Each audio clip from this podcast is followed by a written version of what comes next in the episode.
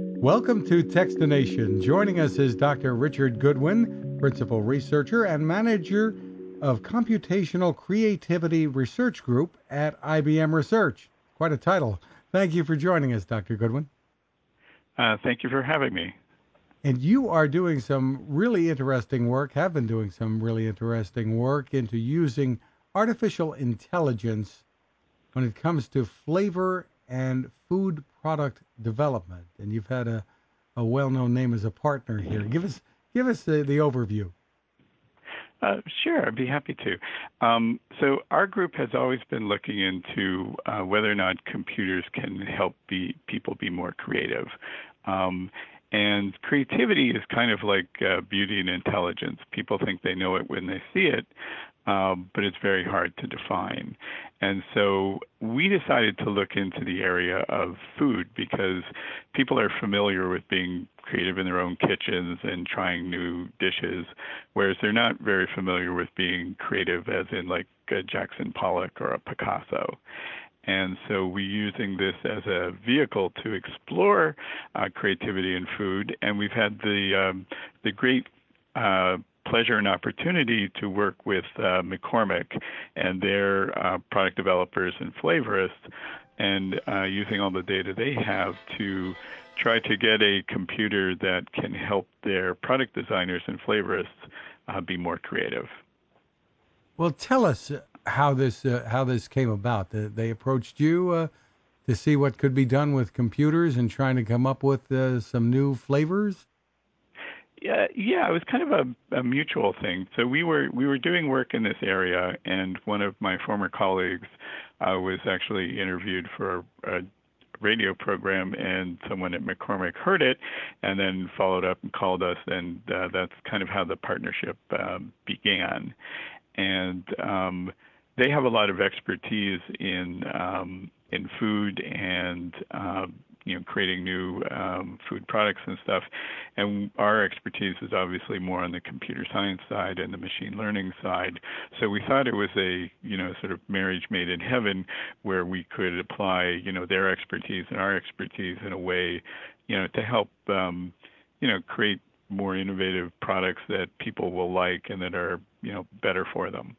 And so the results of this partnership are coming to market pretty soon, right? Yeah, they should be out in the next um, couple months. There's um, there's three products in particular uh, for the new uh, one line of products that McCormick has. Uh, there are one sheet pan and one skillet pan meals. One's a bourbon pork, one's a Tuscan chicken, and another is a New Orleans-style sausage and vegetables.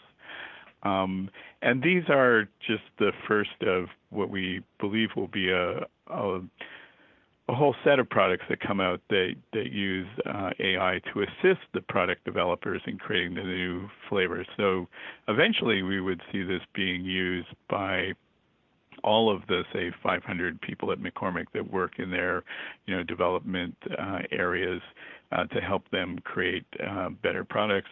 And, you know, it's like uh, any other tool. The better the tool you have to work with, you know, hopefully the better the results that come out. Tell us how this works from the A I point of view, from that from that perspective. Uh, I don't think computers can taste, can they? No, they can't. Um, and, and that's actually one reason why uh, we think this is a partnership between the computer and the person. So um, to train a product developer flavorist, they first will say get an undergraduate degree in, you know, food science or nutrition or chemistry. Uh, and then they'll apprentice to one of the masters, and they'll learn for, say, ten years. And they'll observe what the masters do and learn sort of the tricks of the trade, so to speak. Um, what the computer does is actually quite similar. So as people are working nowadays, you know, to create, you know, flavor formulas and things, they get recorded in computers. And over the years, McCormick has recorded hundreds of thousands of, um, you know, formulas for various products, along with sensory results, which are, you know, how well they do in taste tests and, and consumer tests and so on, uh, and even how well they do in the market. Um, and so the computer, you know, takes all this data, the information about the formulas and the raw materials and the sensory results, and learns patterns of things that that work well, combinations of ingredients that pair well together, functional substitutes, like I can substitute, you know, starch for flour in a, um, a gravy, and I'll still get thick gravy, um, and other things. And then it uses these to generate new suggestions. Now, like a person, it is learning from the masters. Unlike a person, it can actually look at hundreds of thousands of examples. But as you mentioned, unlike a person, it also can't actually taste or smell the results. Um, but we think that its ability to actually look over so much data and, you know, learn the interesting patterns is kind of an advantage we can bring to the product developers to give them sort of a, a leg up on creating better products. And When you when you say can look at so much data, are you talking about uh, different seasonings and spices from geographic regions? Uh, typically, I, I suppose uh, a chef or a cook in, in, in, in, say, Italy uses a certain group and doesn't know about uh, spices from a different region of the globe? Yeah, that's true. But but even locally, that, that happens. So um, a company like McCormick will have maybe three, four thousand different ingredients that, that can be used, and and sometimes those ingredients are just, you know, different versions of garlic. You know, they have maybe four hundred different kinds of garlic, where, you know, flaked garlic, powdered garlic, chunk garlic, fresh garlic. They have Asian garlics. They have North American garlics. They have, you know, garlics with different grain sizes. And so it's hard for a person to actually know, say, three thousand different ingredients in detail really well. They probably have, you know, a few hundred of their go-to ingredients. Um, and they've only had some experience in, like, the things they've been involved in. And so what the system can do is look over, like, the full set of three thousand different ingredients and, you know, recommend things that a particular flavorist or product developer may not be familiar with. So just as you were suggesting that people in Italy might have a different set of go-to things than people um, you know, in North America, it can also be the case that the person down the hall has a different set of go-to things than you do. And if the system can help, you know, bring some of that expertise from the person down the hall to apply to the problem that, that you're working on, you know, then you can hopefully get a better result. I have read, I think, that uh, among the occupations that may be uh, in danger from artificial intelligence and, and robots would be chefs. What are your thoughts about that? And how does this come into play there?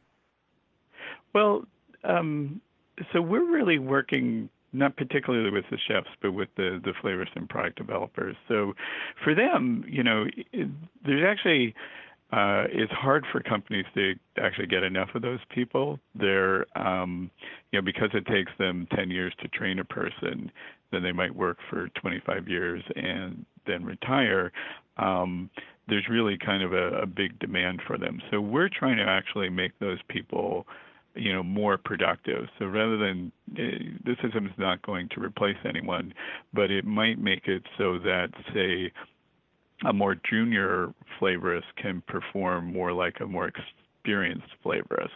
And so it may actually, you know, because um, the system can help train people and can, you know, work with people to produce better results, it may actually expand the um, uh, employment for people who are flavorists and product developers. Interesting. Now, has the artificial intelligence uh, come up with combinations that have surprised you or the folks at McCormick?